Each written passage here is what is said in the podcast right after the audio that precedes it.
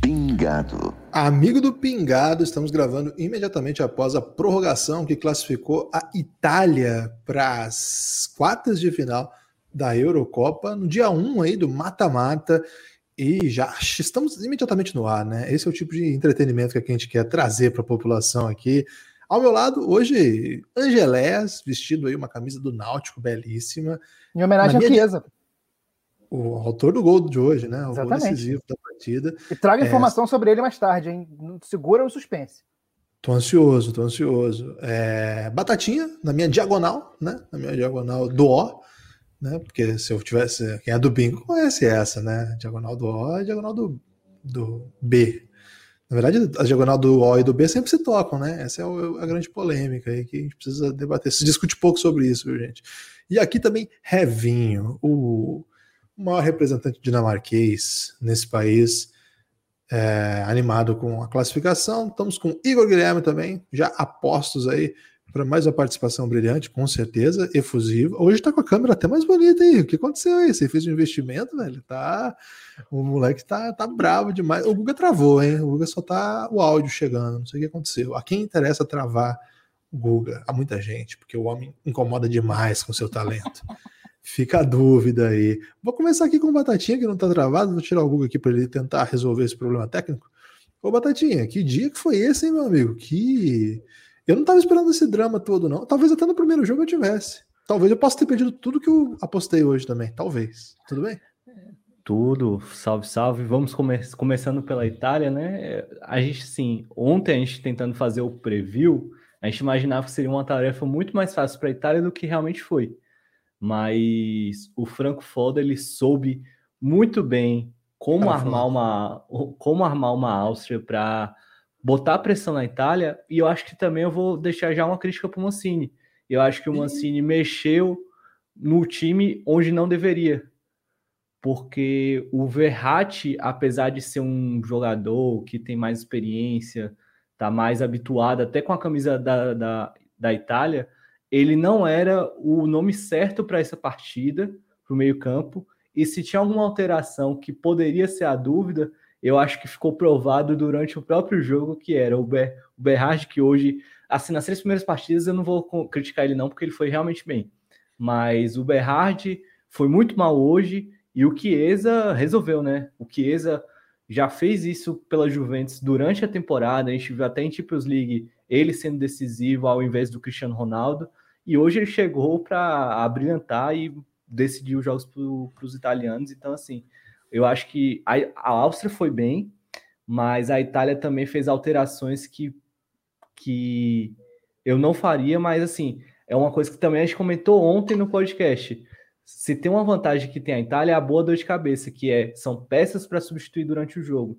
Então, hoje foi fundamental ter essas peças não só para uma prorrogação que o Alce estava visivelmente desgastada, principalmente o melhor jogador deles, que foi o, o Limer, mas também para ter essa variação tática com o Pessina, com o Locatelli, o Chiesa. Então foi isso. É, o pessoal tá aqui já no chat já, o Doug, o Luke Neves, o, o Thales, você não vem pro, pro, jogo, pro pós-jogo hoje? Estamos querendo você aqui, pô. É, e ele disse uma frase importante, né? O Igor feliz é o Brasil triste. É bem assim também. Mas, de fato, ele gosta de posições polêmicas. Né? Ele gostava, por exemplo, dos Bastião no BBB, né? Ele era o torcedor dos Bastião. Se você soubesse quem está torcendo pro Bastião, o Igor, esse é, esse, é o, esse é o tipo de entretenimento que o Igor traz pra gente. Pereira chegou, Pereira chegou. Ô, Guga, a, a princípio você estava calado aqui, mas agora você está liberto. Eu tive um problema de conexão aqui, Gibas. Boa noite a você, boa noite, Brasil, boa tarde, Itália. A gente, eu tô na casa do Chico. E é madrugada aqui... a Itália agora. É, verdade. Eu tô na casa do Chico e é ele deve tarde, muito a agiota. Ele tem problema de, de agiota aí, de dever dinheiro, então a internet aqui não pega muito bem. Ele já foi então, agredido? Problema... Não porque a gente dá um jeito, ele está sempre fugindo, troca de nome, identidade, já fez 35 harmonizações faciais e aí acabou que ele vai conseguindo fugir aos poucos ele é das situações belo. que a vida coloca. É, por isso que ele é bonito. a, os influenciadores ensinaram a gente que quanto mais plástico você tem, mais bonito você fica. Mas então o segredo da beleza é a agiotagem é, não é, paga, vamos Isso. dizer assim? Exatamente. É isso que torna a pessoa bonita. Tô errando então, hein? Tô pagando muita gente aí. De repente chegou a hora de, de das dívidas. É, mas tem vários caminhos para beleza também. Não vamos dizer que é só um. Tem estratégias para chegar lá. Essa é uma delas e aqui o Chico apostou na vida dele aí o caminho que ele fez. Um grande abraço pro Chico. Nós temos que trazer o Chico aqui até o final dessa cobertura, hein? Tá, a gente fez esse, esse acordo aí já e o Chico entretenimento de qualidade. Pereiraço, Pererusco, Pereirante, Pereirão. Rapaz, Franco Foda fez um montou uma equipe foda hoje.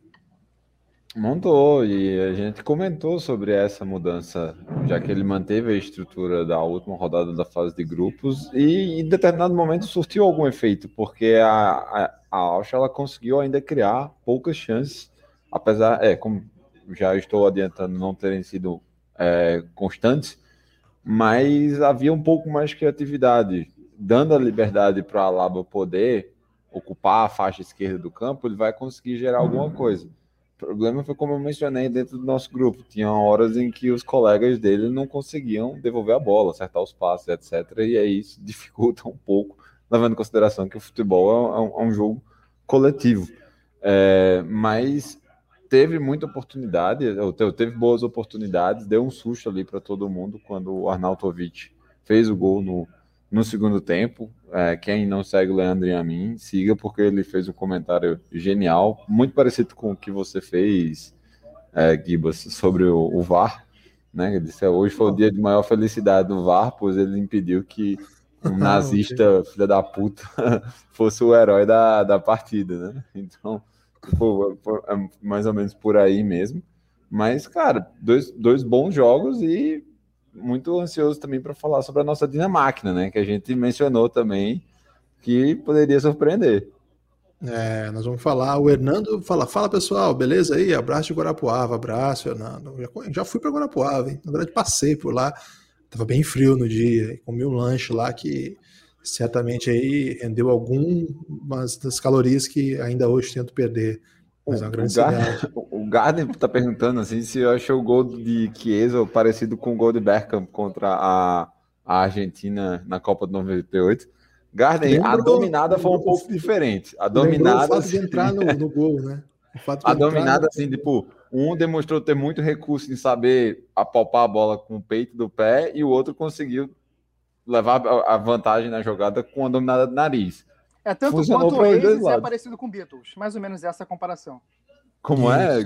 É tanto quanto o Oasis parece com Beatles. É, é tudo é Beatles. Chiesa hoje foi o Oasis. É tudo em inglês. Se é inglês, é, é tudo parecido. É, Revinho, antes de ouvir o Igor, eu quero que você não fale ainda da Dinamarca, tá? Eu quero que você me diga apenas aí a, como é que você acompanhou esse jogo da Itália, gostou aí do resultado, estava torcendo para a Áustria, como é que foi? Revinho está calado, né? A quem interessa mutar Revinho? A ele mesmo, né? Que dessa vez foi Alô? ele que fez isso. Boa, Revinho. Alô, era culpa minha. É... Sempre é. Bem, que, que isso? Bem, eu tava torcendo pra Itália porque Arnautovic era um, uh, uma figura bem desprezível dessa Euro, né? Apesar que a Itália também possui algumas, mas dentro da Euro, Arnautovic me fez ter mais ódio, então quis que a Itália passasse e hoje acompanhei torcendo para que uh, Igor Guilherme ficasse feliz pela primeira vez na vida. Normalmente torço contra. Que isso, Igor. Muita gente aí torcendo contra você, né? Parece que a Itália não é o problema, né? É a sua pessoa mesmo, mas tudo bem. Aqui você tem todo o nosso carinho para extravasar e para mostrar todo o seu sua irreverência. E, e, você ganhou um time de ponta nessa cobertura aqui, porque eu estava esperando isso mesmo. Estava esperando que você provocasse e deixasse as pessoas irritadas com você. E hoje foi pouco, hein, velho? Foi por pouco demais, demais. É, um 0x0 na, no jogo, um 0x0 movimentado, não foi um 0x0 daqueles que a gente quer fugir, né, da, da, da própria existência. Acho que aconteceu bastante coisa no jogo. E aí veio a prorrogação e o Doug falou assim que, é, que ele não gosta muito de, de prorrogação de, de, futebol, né? Ele gosta mais de basquete. A gente que é do basquete sabe que é muito mais divertido mesmo. Agora, essa prorrogação foi bem animada, com três gols e tensão até o final, né? No, Quando fez 2 a 0 deu uma relaxada, mas a equipe da Áustria ainda fez um gol para deixar você ainda mais tenso. Me conta aí, Igor, o que aconteceu hoje? O que, não deu certo? É, o que deu certo, acho que a gente já vai falar ao longo aqui da. Já falou bastante do Anjo da Cobertura, já foi citado aqui o Chiesa, que está aqui homenageado aí pelo Angeles com a camisa do Náutico, né, equipe que ele defende no Brasil.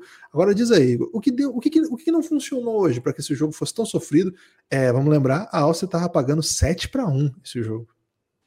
Eu, boa noite a todos, né? Principalmente hoje que deu certo foi a tomada de decisão do ataque, eu acho. O trio de ataque estava numa péssima é, escolha de jogada, tudo que eles tentavam morria nem o Immobile, nem o Insigne, principalmente o Berardi, que eu já estava incomodado com as tomadas de decisões dele no primeiro, no segundo e terceiro jogo, mas hoje, hoje ele resolveu testar o limite do, de todo brasileiro que já está com o limite. Brasileiro não, né? Italiano, mas Também tivemos nossa paciência testada. E eu senti falta de uns bons pontos que o Palmeiras já teve ali por meados de 2012 que fazia eu passar menos raiva do que ele fez aquele lance no final do, do tempo regulamentar, que a bola chega na altura certinha para ele dominar, pensar, cantar Legião Urbana para guardar a bola, ele tentar virar um voleiro a lá Bebeto foi, foi a gota d'água aquilo lá. As tomadas é. decisões hoje do ataque foram lamentáveis. E outro fator que eu acho que pode ter sido crucial para a Itália jogar abaixo hoje foi a, foi a falta de intensidade. O Locatelli ele estava ele jogou muito mais intensidade que o Verratti. O Verratti deu 30 minutos de jogo, jogo ali, cansou. Não sei se cansou, mas não, não foi a mesma pegada do começo do jogo. No começo do jogo ele estava muito bem. E aí caiu a intensidade da Itália. Entrando o Pessina e o Locatelli, a intensidade melhorou, mas o trio de ataque continuava errando tudo. A hora que trocou pelo menos dois do trio de ataque, aí voltamos a ser aquela Itália.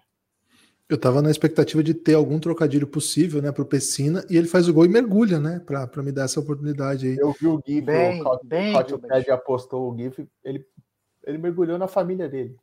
Foi, piscina. pode ser, pode ser. É, uma, uma, uma, informação importante aí, Igor e todos os nossos debatedores, hoje o Insigne, o Insigne me lembrou o Moraes, que jogou a Série B pelo Corinthians, né, o Danos Moraes. Que Danos chamava. Moraes. Danos Moraes. Jogou no Vasco, né? Queria do Vasco, jogou no Bahia também. Ah, no Vasco esti... ele jogava bola. O, o estilo de jogo bola. dele hoje foi tipo em cima, mas eu tô sei. dizendo. Mas ele nos, sempre nos, é, nos induzia a acreditar que ele faria um bom lance, né? E ele sempre se escava e perdia a bola. Foi para mim foi a atuação do Insigne hoje, até fisicamente eles são mais ou menos do mesmo tamanho, né? Muito magrinhos, muito mirrados. Tem um chute bom, né? Pro, o tamanho. É, mas infelizmente o Ensino é muito mais jogador que o Moraes. infelizmente porque o Moraes jogou no meu time. E hoje ele lembrou, na verdade, nível técnico. Vamos falar de nível técnico, como diria Carlos Alberto. Então, Outra não foi. Coisa, Pode falar. É, eu, eu acho que o Roberto Mantini também lembrou o Wagner Mancini hoje, né? Ih, rapaz, isso também é um, é um. Tá complicado, né? Tá complicado. Sei, é... Eu acho que ele ouviu falar do mancinismo, veio pesquisar o que era aqui no Brasil e não deu muito certo. Não, não mas é engraçado que ao mesmo tempo que ele escalou muito mal o time, os bons jogadores ficaram do lado de fora, mas ao mesmo tempo foi o cara que. A vitória com o dedo do técnico, né? Como diziam, mais uma expressão que eu tô criando aí. Boa, é, bom demais, hein? Na minha, na minha tradição de criar expressões trazer novidades aí para o debate, que eu acho que é importante, mas realmente ele escalou mal, mas os caras que ele, botar, que ele botou foram bem e foram fundamentais para a vitória da Itália. Né? Então, é, e eu acho essa que... dualidade aí de torneio de tiro curto que pode acontecer esse tipo de coisa. A Itália deu muita sorte da Áustria não ter profundidade no banco de reserva, porque o foda morreu com substituição, eu acho, né? Não fez todas e foi trocar a primeira peça só na já na quando o Balcart Neymar cansou, não aguentava é, mais. Ele foi tirando os melhores, né? Assim, o Arnautovic, embora seja um grande. É, a gente tem asco por ele, ele fez uma grande partida, né? A gente vai ter que falar aqui. Lembrou os melhores momentos do já comparado com ele, o Rodrigão, né? Que namorava a Hortência, que a gente sempre lembra disso. É uma grande atuação, grande atuação. Muito, muito boa mesmo, assim. É, e quando foi saindo os melhores, né? O Bogart, né, o, o Arnautovic deu para ver bem mesmo que de fato não tinha banco, né? Faltou mesmo profundidade. Outra coisa, o Batatinha, esse time da Itália a gente acostumou a, a ver por ser um time de volume, mas também com objetividade, né? que, que a, a Áustria fez hoje para conseguir frear isso? Eu achei que eles, eles impuseram, de fato, grande dificuldade nesse jogo. Então, é, eu acho que teve, como eu falei, eu acho que a Itália também contribuiu, porque assim, o Verratti é um jogador que ele gosta de ter mais a bola perto, próximo ao seu pé. Então ele costa ali com o Jorginho, aí ele gosta muito de conduzir a bola. E aí qual, qual foi o problema? A Áustria postou uma linha de cinco assim clara e o, os dois também, o Schlager e o Grish, também estavam protegendo a frente da zaga. Então, se você, como é que a Itália tá, a, gosta de atacar? Gosta de atacar com cinco lá na frente. Então, o Jorginho e o Verratti vinham carregando a bola e não tinha essa movimentação, não, não, eles não conseguiam gerar espaços. Então, a, a Áustria se postou muito mais para fechar esses espaços e não deixar que a Itália conseguisse movimentar o ataque igual estava fazendo na fase de grupos. E o cara que também é muito responsável por isso é o, o Leimer, que joga no, no Leipzig, que ele era um coringa do Nagelsmann, porque ele é o cara que consegue jogar na lateral direita, ele consegue jogar como o primeiro homem ali no, no meio de campo, ele consegue jogar como ponta direita, ele é um cara que pressiona muito bem, é um cara que intercepta, desarma muito bem, e ele é o cara que estava recompondo toda hora aquele lado ali, porque o Spinazzola, ele é uma... É, depois a gente pode até falar desses alas de Petrocado, que estão jogando ali na lado esquerdo, que são destros, mas é um cara que oferece opções diferentes para criar esse espaço no, no time da Itália, e ele, o Leimer, vinha para ajudar o, o que são essa, essa dupla aí, e a Itália não conseguiu encontrar os mesmos espaços que tinha. Então, assim, eu acho que o Verratti também é, é, contribuiu para essa falta de tercidade, porque o Locatelli é muito mais objetivo, ele dá uma dinâmica, e o Verratti gosta mais de carregar. E outro também que fez até um primeiro tempo bom, mas não foi bem, foi o Barella, que o Barella ele geralmente espeta ali do lado direito, e hoje ele, tam ele também ficou mais preso. O Pessina não, ele faz muito movimento fora da bola, ele roda muito, ele roda muito o campo.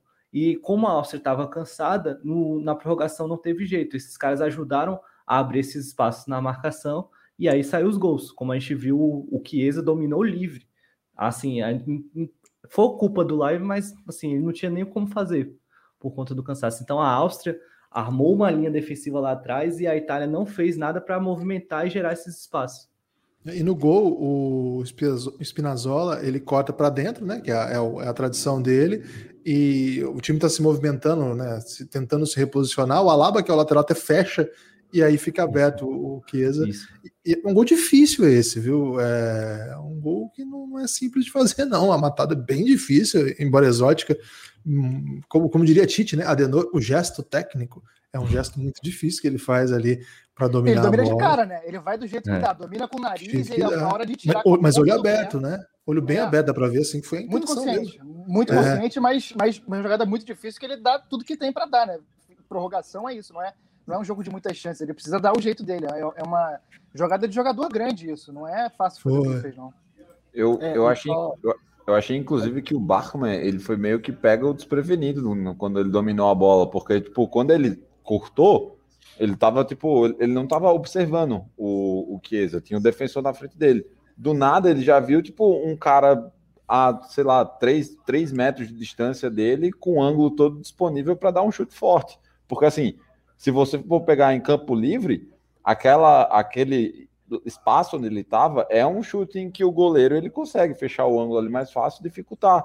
Mas veja que, tipo, quando ele aparece no campo de visão do Bachmann, tipo, ele já está todo livre, o tempo de reação ali tinha de ser milimétrico. E aí eu, eu, eu enxerguei isso quando eu estava vendo. E, e bateu com a perna ruim, né? Fez o bateu gol com a perna, perna ruim. ruim. É impressionante esse gol. Ganhou uma posição aí, Igor? É, adeus qualquer chance de, de não ter ele na equipe titular no próximo jogo? Olha, eu não, eu não, eu não sei qual que é a, a linha de raciocínio do Mantini, mas se for meritocracia, não tem como o Berardi ser titular no próximo jogo, porque ele matou todo o ataque da Itália hoje. Agora, se for aquele cara estilo Felipão, pai do paizão de todo mundo, ele vai voltar com os mesmos 11 de hoje no próximo jogo, seja contra a Bélgica ou Portugal. Aí vai ficar ruim pra gente. Porque, e no, mas vamos supor que ele vote com o mesmo, jogo, o mesmo time no próximo jogo. Só espero que ele não demore tanto para mexer, né? Tem que mexer logo. Não tá dando certo, não tem por que morrer assim, não. né, essa tática aí que o Gustavo já revelou aqui para que, que serve, né? É isso, né? Você escala um time peba para ficar com o dedo do técnico na vitória, né? Uma tática Exatamente. muito muito market, é, marqueteira, né? Mercadológica aí para aparecer. É, algum dado especial, Batatinha, para a gente fechar esse jogo e partir para a vitória da Dinamáquina? Eu tenho. Uh, não, pode, pode falar. Pode falar eu... a, a, Itália atingiu 1.159 minutos sem tomar gol. Repetiram bastante isso na transmissão, né? E bateu o recorde de tempo sem tomar gol. E aí, aí é, tomou. É, bateu o recorde e tomou o gol. Mas e o... antes. é, não, desculpa, pode completar. O Mantini chegou a 31 jogos é, de invencibilidade e passou o Vittorio Pozzo, que era o técnico da Itália entre 35 e 39 e é, foi o campeão mundial, bicampeão mundial, né? 34 e 38 pela Itália.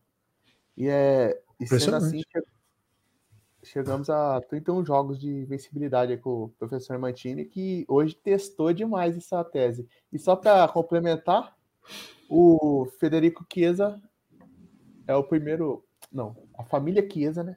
Federico Chiesa e o pai dele, Henrique Chiesa, são os primeiros pais e filhos a fazer gol na, na Euro. 25 Isso. anos de diferença. Isso. Olha só. E só completar um detalhe aqui do jogo em si, que deu para ver também que a Itália tem peças individuais muito boas, muito principalmente também no gol, né? A defesa que o Donnarumma faz na prorrogação é um negócio inacreditável. Inacreditável, inacreditável. Defesa gigantesca para a gente lembrar a por mão muitos nem mexe, anos, cara. porque é, era um momento é, agudo do jogo, uma bola muito bem batida muito forte, com bastante gente na ele chega nela uma velocidade absurda. absurda. É. O Google está tendo aquela mesma dificuldade, né? O agiota voltou. O agiota voltou. Esses agiotas de, de sábado, o cara cobrar de sábado, eu sou muito contra, velho. O Chico, fala para esses caras aí esperar pelo menos final de semana. Final de semana é, é data santa, né? Que que é isso? Que absurdo. Mas certamente elogio do Donnarumma, valeu a pena a participação do Google. Alguém quer fazer mais algum ponto desse jogo da Itália?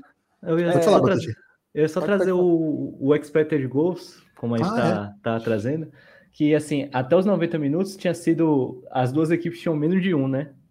Só que no termino, ao fim, a Itália aproximadamente ficou com 2.04 e a Áustria 0.97. Então, assim, tecnicamente foi 2 a 1 no expected goals e no placar final, que é raro de acontecer. Cumpriu é. a expectativa aí. Ô, Gibas, Pode uma chance para você adivinhar em que time joga o Pessina. Pô, o Pessina era uma Atalanta, não tem nenhuma dúvida. É claro, né? Todas as questões que vocês me fizeram, eu vou falar Atalanta de agora eu, em diante. uma questão para vocês é: até o fim da Euro, a gente vai chegar à conclusão que o Spinazzola é craque ou é bug? Porque assim, ele tem hora que a gente acha que ele é bug, mas tem hora que parece craque. Eu ainda não decidi qual lado que ele tá. Eu acho, eu acho ele bem regular, acho, cara. Eu acho, assim, eu acho que pro que ele faz, para o esquema italiano, ele é, ele serve muito bem. Você é pode ver, tipo assim, esse negócio do ala de pé trocado, não só no gol, mas é, a bola que o Berrage erra, ele vem com o pé direito, então toda hora o defensor ali acha que ele vai cortar para direita. Aí ele corta para a esquerda e dá o passe que ninguém esperava. Por isso que o Berrage recebe livre. Ele recebeu com tempo para virar a bicicleta, então, ou o vôlei ali. Então, o Spinazzola, por ser destro, ele toda hora oferece essa confusão na marcação. E por isso que ele consegue achar alguns passes assim que o defensor não espera, porque é muito difícil você marcar alguém com o pé trocado. É, o, teve um lance no primeiro tempo também que ele, ele vai ao fundo, ele dá o passe, ele, ele pega a, a Itália chegando, só que aí não lembro quem faz uma pebagem, assim, não acontece nada. Mas quando ele vai ao fundo, ele consegue ser efetivo. Mas é que várias vezes, se a defesa tá, tá, tá estancada, até ele fazer os movimentos, aí, aí acho que por isso que ele nos confunde e irrita muitas vezes, né? Porque fica de fato travado, não tem aquela jogada do lateral que vai no fundo e cruza, ou vai no fundo e tenta uma finta, ganha um escanteio, sei lá ele trava, né? Aí ele tem que devolver. Não é um cara muito móvel, né? Muito habilidoso. Mas os gestos técnicos, eu vou falar quatro vezes essa expressão hoje, essa é a segunda já.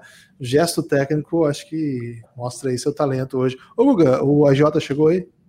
Não, essa vez foi minha culpa. Por mais que eu goste de colocar a culpa no Chico nas coisas, eu tenho que ser justo e dessa vez eu não botei o celular para carregar, acabou a bateria. Rapaz, isso aí é complicado. Mas a gente pegou o seu elogio aí para o grande Donnarumma, né? E é bem grande mesmo, né? tem quase dois metros. Algum ponto mais do jogo da Itália ou passamos para a Dinamáquina?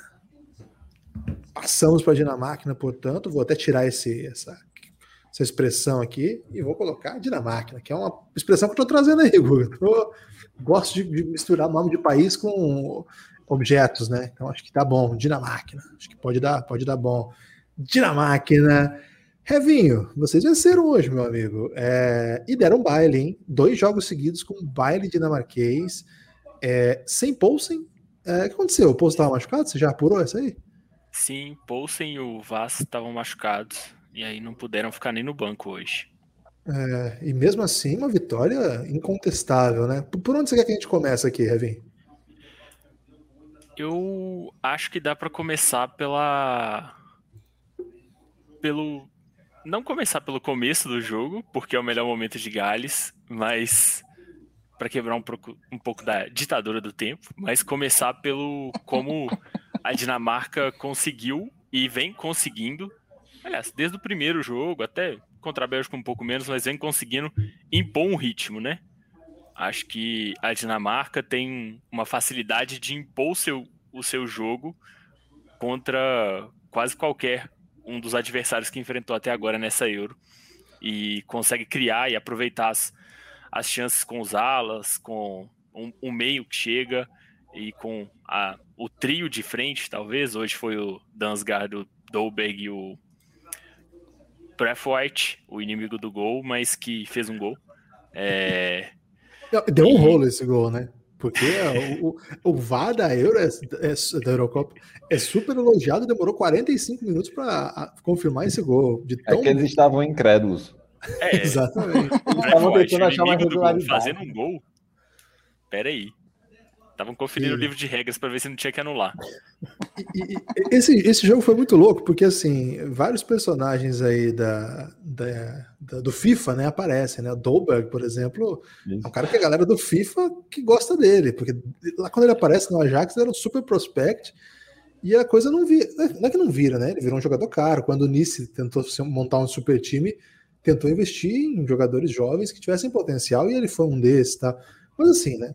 Não tinha acontecido ainda. E o gol que ele faz hoje, cara, é um gol de craque, né? Um gol assim. Que... E no momento, Guga, que o País de Gales estava melhor no jogo. Aquele gol ali quebrou as pernas aí do País de Gales.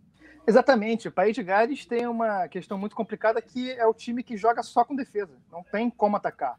Simplesmente. O, técnico até tentou fazer variações ali. É, no, no último podcast que eu participei, a gente comentou que, já classificada na terceira rodada, o time entrou com uma, uma linha de ataque mais leve, é, sem o Moore lá, o Deadpool, que a gente doravante apelidou carinhosamente aqui no, no programa, é, e testou sem, jogar sem um, um, cara de referência e deu muito errado. E agora voltou a tentar ele, só que o time não tem o que fazer, porque para conseguir chegar ao ataque precisa passar pelo Bale, e o Bale não é mais jogador. Simplesmente isso. ele, louco, não tem, ele não tem como. Ele não tem como. Fisicamente, ele não aguenta. Ele fisicamente ele não aguenta. Ele até é, tem habilidade, você vê que ele tentou com chute, mas ele não, não tem físico para aguentar é, uma partida de alto nível e principalmente depois de uma temporada inteira cansativa e tal. Não estou aqui decretando o fim da carreira do Bale. É, se ele quiser que eu decrete, ele pode é, contribuir financeiramente no PicPay do Armário da Bola, que aí a gente lá discute se a carreira dele acabou ou não. E Mas... pode até fazer uma arte aí para ele postar nas redes, né? Se é, exatamente, exatamente. Mas assim, num um jogo de alto nível, numa Eurocopa, depois de uma temporada complicada como essa que foi, ele não tem como fazer nada acontecer. E de resto, o time é só defesa. São só jogadores com uma característica defensiva. E a partir do momento que tomou um gol, não tinha o que fazer. Se conseguisse tomar o gol mais tarde, protelar a, o gol da Dinamarca e levar para um momento de mais tensão e os caras é, terem que fazer um gol no final da partida, talvez Gales tivesse alguma chance numa bola refugada, falta na frente, o outro time mais cansado, mas tomando gol no início, é, ali já estava acabado o time e depois o time não conseguiu mais jogar. Tendo que, que partir para cima, Gales não tem condição nenhuma de, de, de ganhar nada. E realmente é um time ofensivamente muito fraco, apesar de razoavelmente organizado atrás. É, o Pereira, o time da Dinamarca ele quase não classifica, né? O, o a, rodada ali de classificação é, tem uma emoção sinistra, né? Tem aquele a torcida comemora, o gol é anulado e o jeito que se desenhou a fase de grupos, né? Todo mundo se lembra o que aconteceu com a Dinamarca. Então, olhar agora para esse time entre os oito melhores da Europa é uma baita notícia, né? Essa, a, Hoje, eu entrei naquele mesmo jornal, eu não, eu não faço isso com todos os times, não, mas com a Dinamarca eu queria ver como é que tava. É, e eles estavam assim, é, é, era um, um, jogo histórico, porque de fato a Dinamarca não costuma frequentar esses mata-matas de grandes competições. Né? A gente enfrentou a Dinamarca, o Brasil enfrentou em 98, 98 foi isso? 98. 98. Olha quanto tempo, né? E desde então, assim. Era Dinamarca... o fim daquela grande geração. Exatamente. É, Brian Laudrup, Michael Laudrup, Schmeichel, né, o goleiro que é o pai do atual goleiro. Olha aí, a, a possibilidade. o Peter não fez gol, né? Então, acho que não vai rolar. Tá longe essa possibilidade. Tá longe. É, é o Peter, não... Peter fez alguns gols pelo United. Pode ser defesa de pênalti? O Peter. O... É, tá bom. O pai pode tem, ter, pode ter ainda. O Pereira, é, para a Dinamarca é gigante já, né? É, belíssimo. Certamente. É, então, eu acho. Eu, a Dinamarca é um, um, ótimo caso que a gente pode fazer de tipo, jogadores que são coadjuvantes em seus clubes que estão aparecendo. E aí já, a gente já pega um outro diferencial que é a gente tem uma grande quantidade de atletas que também disputam a Série A e estão conseguindo completar bem o elenco e, e os que estão entrando para tentar tipo, dar continuidade no ritmo que está acontecendo estão também respondendo. Um dos que, por exemplo, que eu mais gosto é o, o Jensen, o Matheus Jensen, que é o, o cara que joga do Brentford, que é um time que, que a gente que gosta de estatísticas de futebol, de análise de futebol, eles têm um departamento muito bem consolidado em cima disso. E... É Championship, o Brentford? É. Agora é, é Premier League. Acabou de subir para Premier League. Ah, subiu? Exato. É Championship porém. da abelhinha. Isso. No ano, isso, na temporada anterior, eles ficaram no playoff, mas dessa vez eles conseguiram levar no playoff. Então, tipo. Isso, só é, sobre o... o Brentford, Pereira, queria interromper aqui que o Café Belgrado é o lugar que traz o time cult do cult. Ano que vem, na Premier League, esse time vai ser cult. Agora ele é cult do cult. Olha o Cara, trabalho é... de, de, Isso aqui você não vai encontrar em qualquer lugar, não. não. Exatamente, só o Café Belgrado traz para você isso. Que tá isso. Então... Doideira, hein? Essa não estava pronto, não. Essa aí eu é.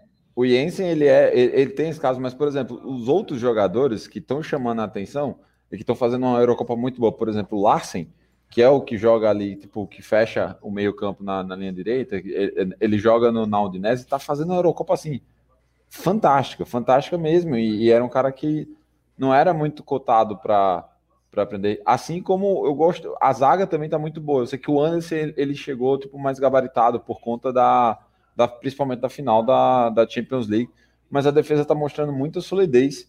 Apesar de, por exemplo, e eles estão sabendo usar bem o que é, o que é como li, líbero, tipo, que aí já está um pouco mais mais velho. Idoso, né? Isso. Ele jogava numa linha de quatro normal, mas talvez essa seja a melhor posição dele, porque ele não, não tá cometendo muitas falhas de posicionamento. Então, esse é o ideal. Você evitar com que, que a E fique no, no 1 a 1 é o ideal. E, cara, parece que encaixou. Ao ponto de Bright White fazer um gol. Então, tipo, é, isso é doideira. Isso é impressionante. Isso é impressionante. Eu acho que é o jogo, caso deu óbvio passe a Holanda, é um jogo bem aberto. Provocando, provocando o Dave Moura, Igor? É isso? Obviamente, é que eu não vou conseguir cruzar com ele se não for na final, tem que dar um jeito de falar mal dele.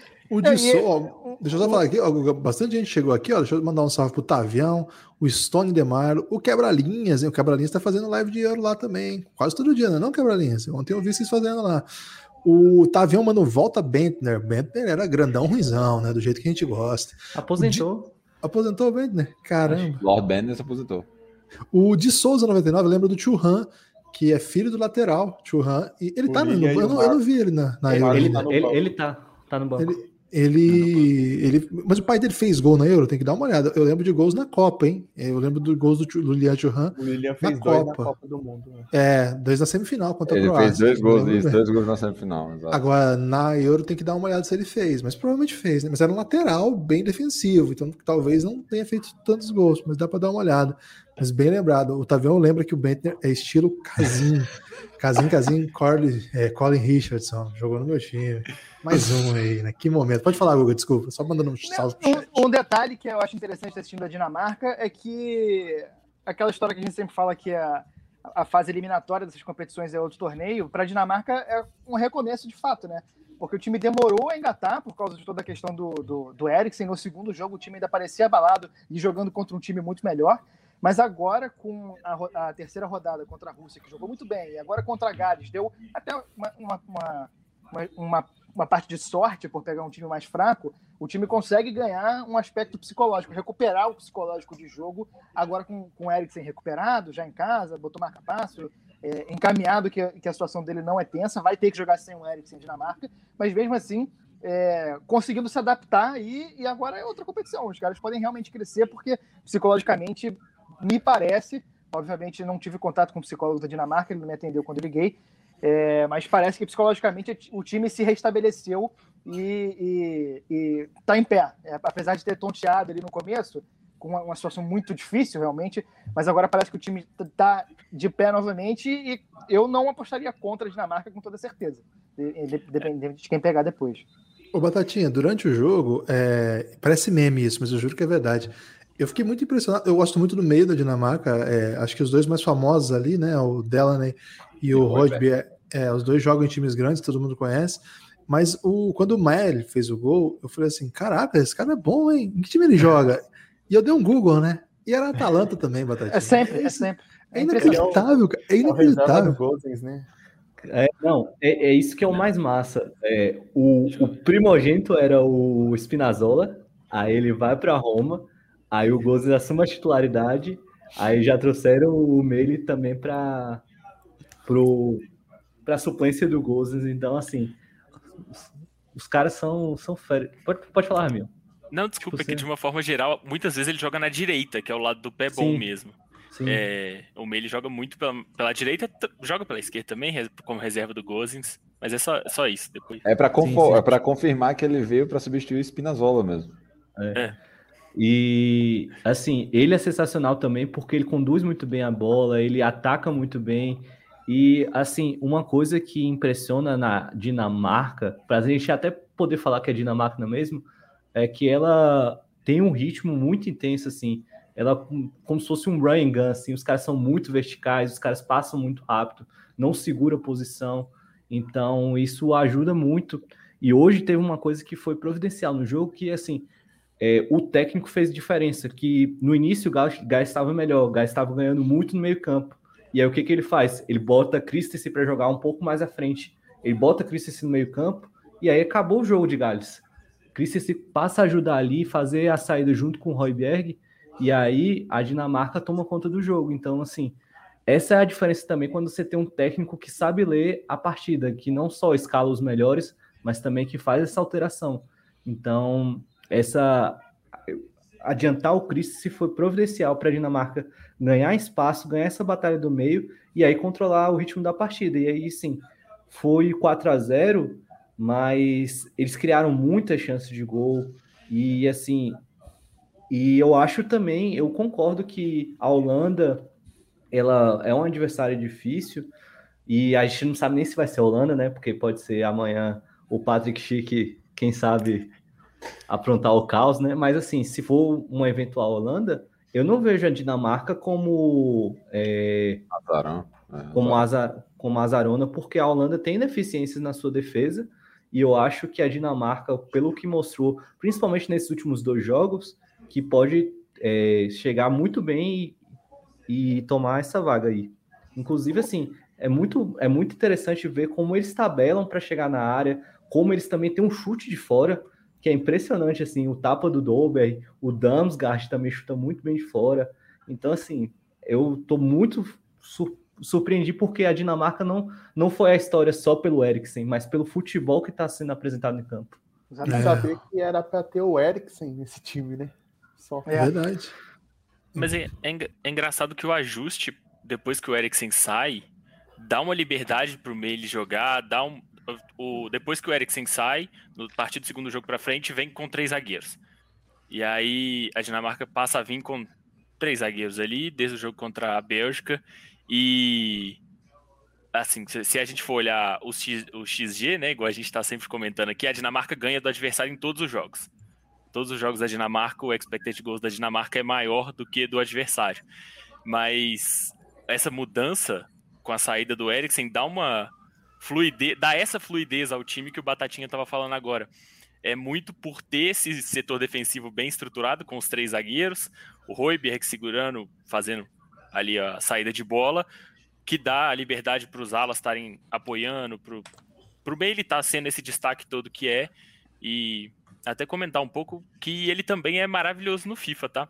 Quem, para quem gosta aí, é ala bom de contratar no FIFA já há algum tempo, desde o Genk, mas jogador bom. Ih, rapaz, é, o primeiro jogo, né, a Dinamarca veio com a, dois grandes ali, três até, né, se você parar pra pensar, que o Bright White no Barcelona às vezes jogava até de nove, né, aqui ele é meio que um ponta mesmo, um wing quase, é, joga com o Indy, com o Poulsen e com o Bright White, é, e aí quando ele muda, acho que muda um pouco a dinâmica mesmo, acho que mesmo com, com, com o, o caminho que esse time vai fazendo, é, eu acho que é impressionante, e o Bright White história, é o né? jogador, né? o Bright White é o jogador que todo time busca hoje, né? Versatilidade é a palavra que o futebol busca hoje e o Bright White erra em todas as posições que ele tenta. Ele tem muita qualidade nisso para errar sempre no pior momento possível. É muito impressionante essa capacidade dele. Não, ele, não é parece... fácil ser ruim nesse nível e jogar tipo de, de titular em tantos times. São poucos que conseguiram. É, tipo mas o que contratação de time, time grande do Brasil, né? O que, o, o que me impressiona nele é que ele tem a autoestima muito elevada, né? Porque mesmo perdendo todos os gols possíveis, ele tá sempre muito positivo em campo, né? Ele é muito aguerrido, é. sempre é chamando o elenco, sempre positivo depois dos erros, né? Fazendo, vamos lá, tal. É, ele é um cara aí que me lembra um pouco assim Germán Herrera, né? Que, que fazia muito isso lá no Corinthians também. Excelente que, lembrança que de fato não era um grande jogador, mas era muito aguerrido, fazia o, o que era necessário. de quase gol. O Bright White pode ser chamado de quase gol. O quase o... gol, né? Como é que é Ele quase é... gol em dinamarquês, hein, Revinho? Você podia trazer essa informação aí pra gente, que vai pegar esse apelido aí, hein? Quase o gol. Bright White é adepto do, da gratiluz, né? É, eu, acho, eu, eu acho que vocês tipo, trouxeram um, uma. me fizeram ter uma inferência interessante aqui, que é, por exemplo, talvez o grande erro do Bright White é ele não se esconder do jogo. Talvez se, se, ele se escondesse um pouco mais jogo, tipo, as habilidades dele assim, de gestão de elenco, de liderança e tal, ia aparecer mais. Você, não, mas veja só, ele tem uma orientação boa, ele, tipo, ele, ele tem noção é... do campo, ele orienta os colegas ali ao vivo e tal. Mas como é ele o... perde muita bola, aí, tipo, já dificulta não, mais. É um é. ótimo jogador de bola, exceto pelo fato de ter que jogar bola, né? Isso, é, exato. É. Mas ele, ele se movimenta bem. Ele, agora sim, falando muito, de verdade, é, ele, ele se movimenta, movimenta muito, muito bem. É, né? Assim. Mas a é, finalização ele, dele. Ele recebe tantas bolas, né? Ele sempre dá a opção pro, pro, pro, companheiro. É, é, fácil achar ele porque ele tá se movimentando e ele é muito rápido. Só que no momento que ele tá com ela, aí que complica. É.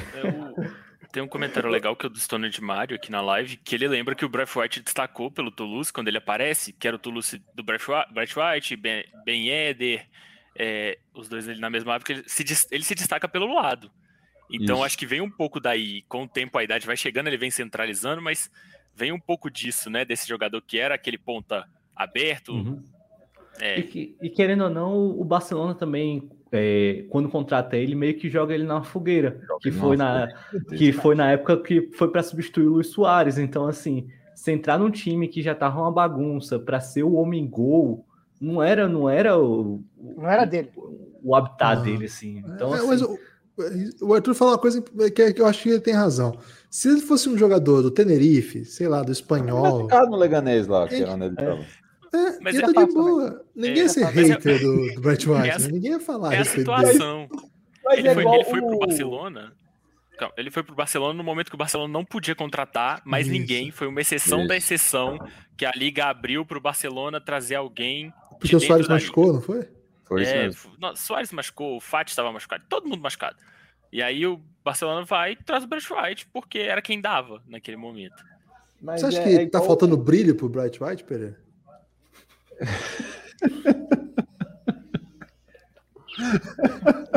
Olha, muito boa, velho. Muito boa. Tipo... Essa pegou o Pereira no contrapé. É, não, mas ela é tão, ela é tão real que, que até o próprio Bright dele, se for para brilho, tá escrito errado. Que combina muito com ele, tá ligado?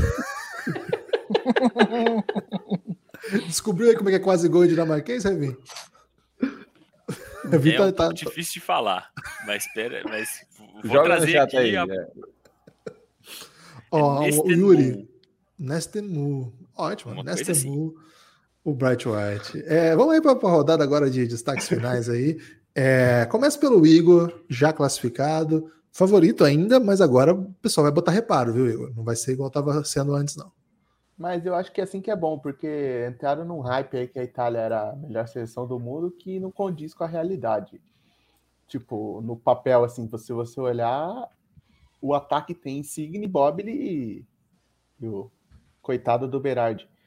Não é igual. Isso, coitado do.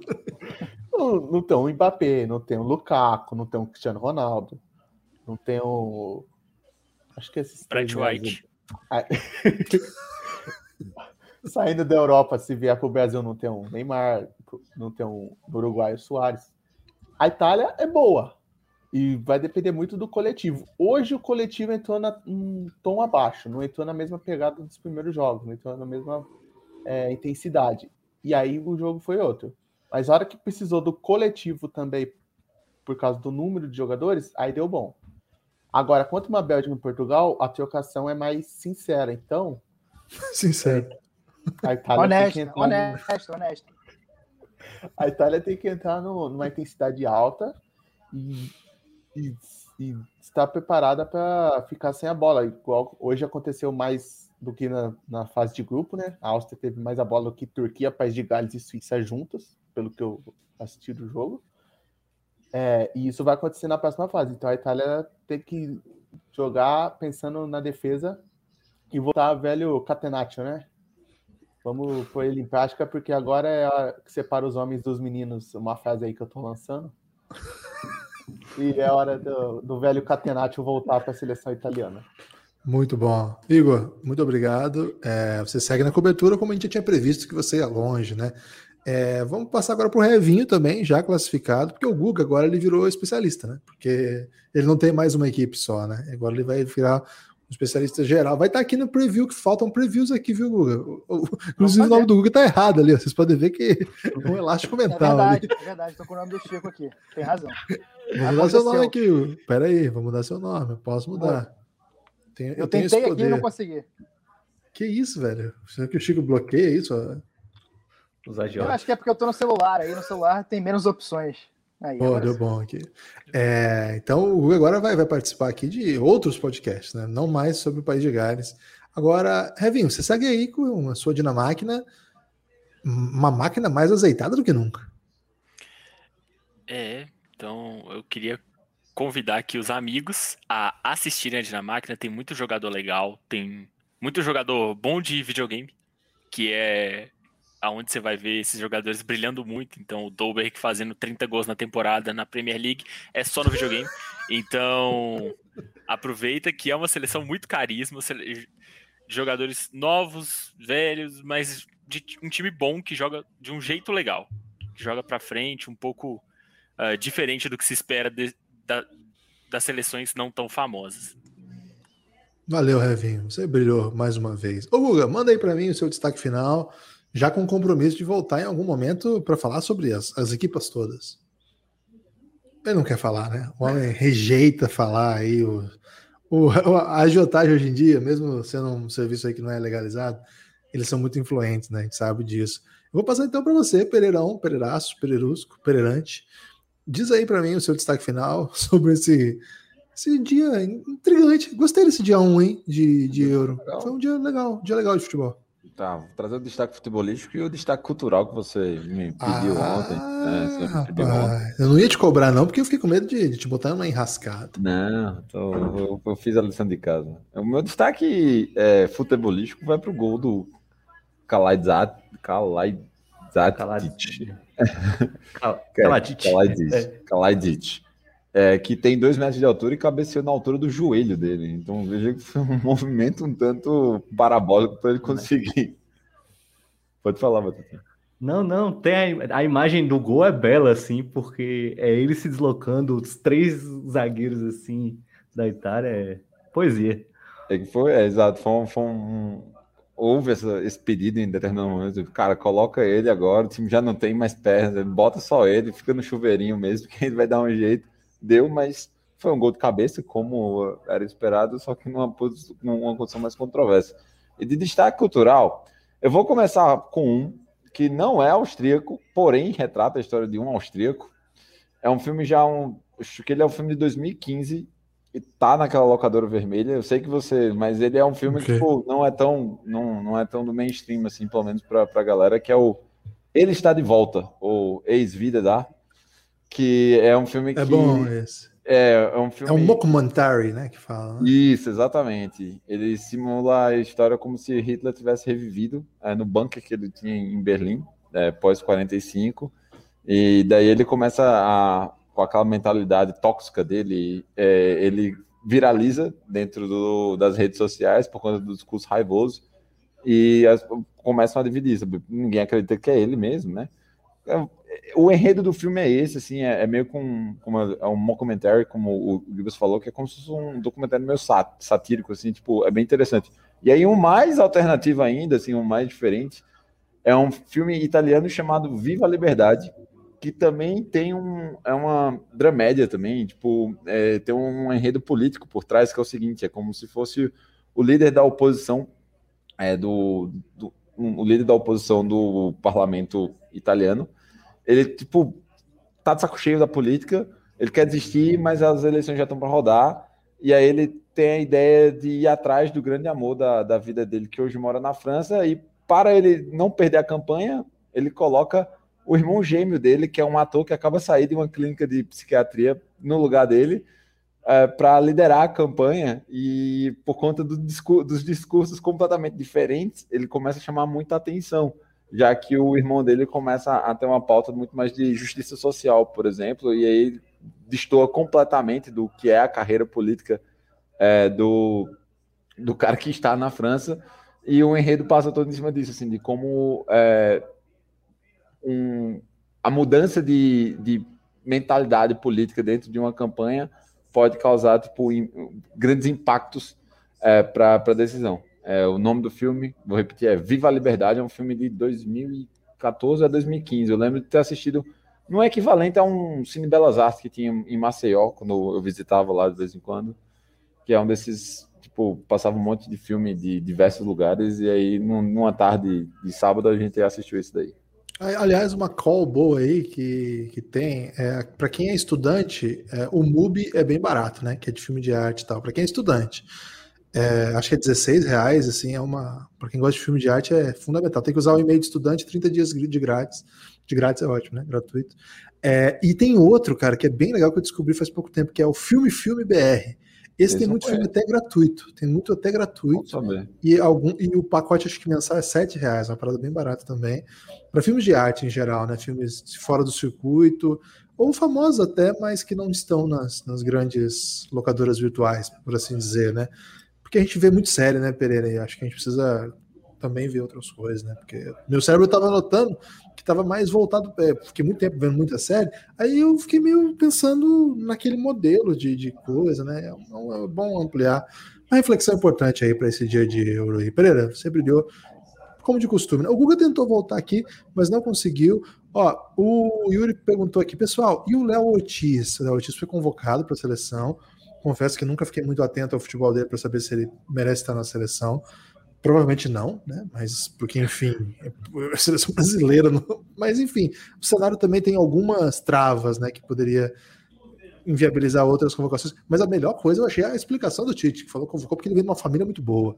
Então, eu fiquei particularmente instigado. Se alguém souber alguma coisa sobre o Léo Ortiz, fica à vontade. Ele, Batatinha sabe. Se quiser ver até nas redes sociais, eu compartilhei lá o trabalho que a gente faz no, no Future da, dos passos progressivos do Léo Ortiz, porque o Léo Ortiz, essa é a característica dele que é boa, que ele é muito bom na saída e na construção do jogo. Então, assim, talvez o Tite chamou para ter essa opção de talvez no elenco mudar um zagueiro que constrói mais, mas enfim.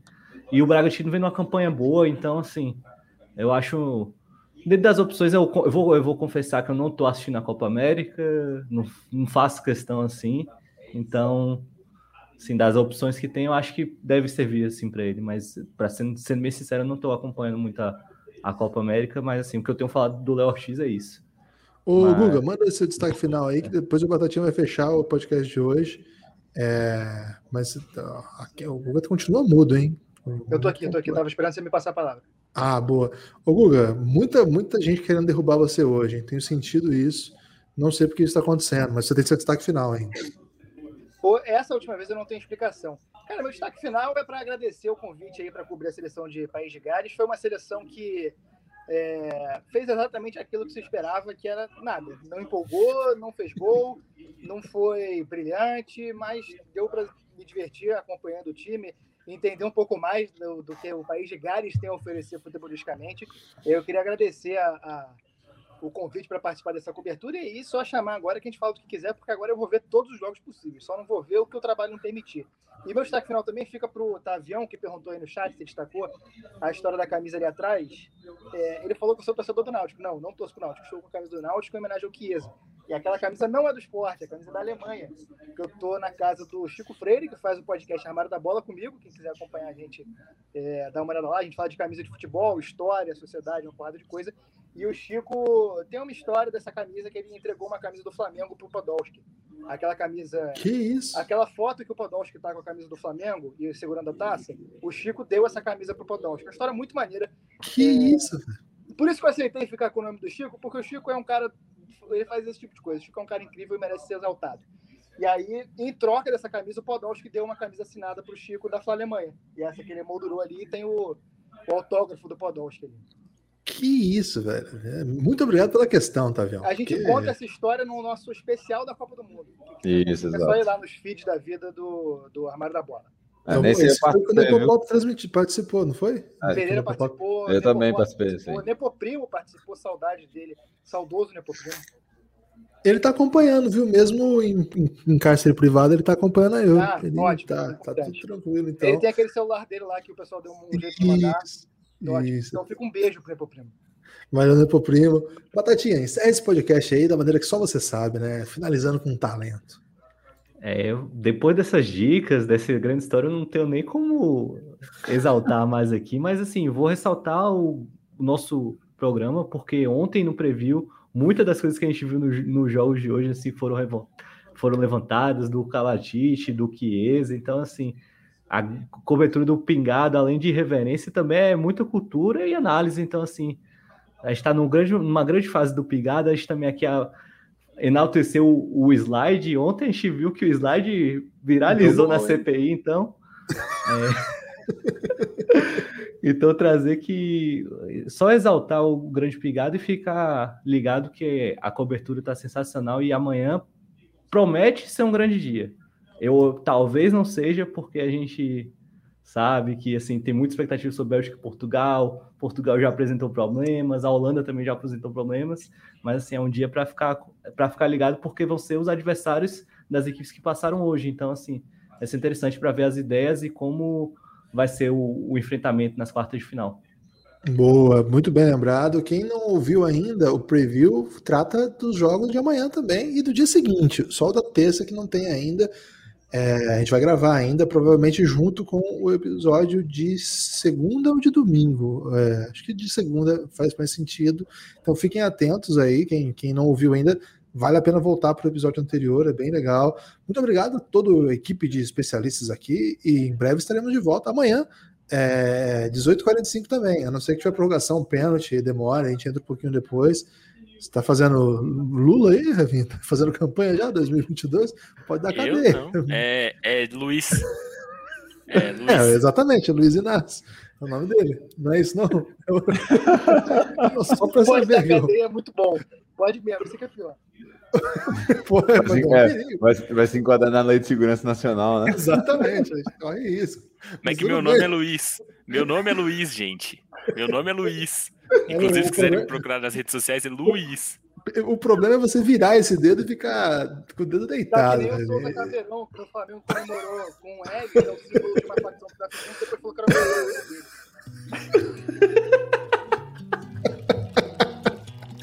É isso, então. Quem, não, quem tá só ouvindo não tá na live, tá perdendo esse tipo de conteúdo é, vem pra Twitch, viu, gente? Porque agora a gente não pode mais passar nem no YouTube nem no Twitter. Essa é a novidade aí da, da semana. Contamos ela no podcast Café Belgrado ontem. Mas aqui na Twitch a coisa continua belíssima e os podcasts continuam aí no seu ouvido, na sua rede preferida, seu agregador preferido. Valeu, forte abraço e até a próxima.